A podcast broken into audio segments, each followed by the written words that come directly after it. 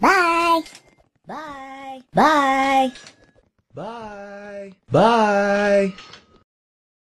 Hello, I haven't done this podcast like in a while, so this is kind of weird, but let's get back to it. Um, I don't have much to talk about, to be honest. I'm not feeling very well right now, but um, yeah. So, how y'all feeling about the meetup? The mean Tubbo, Ranboo, what I feel like, what I feel like, and then Tommy coming in. Okay, I'm gonna be done. I have to talk about myself. Mm. I can't get myself to finish watching Girl vs. Monster.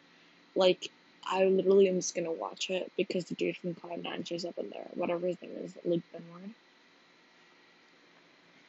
Um, he's important because freaking hot, but um, no, not that one. She kind of aged poorly, but. ¿Qué pasó? ¿Qué? Okay. I'm sorry. What is it? Mm. ¿Qué tú? Não.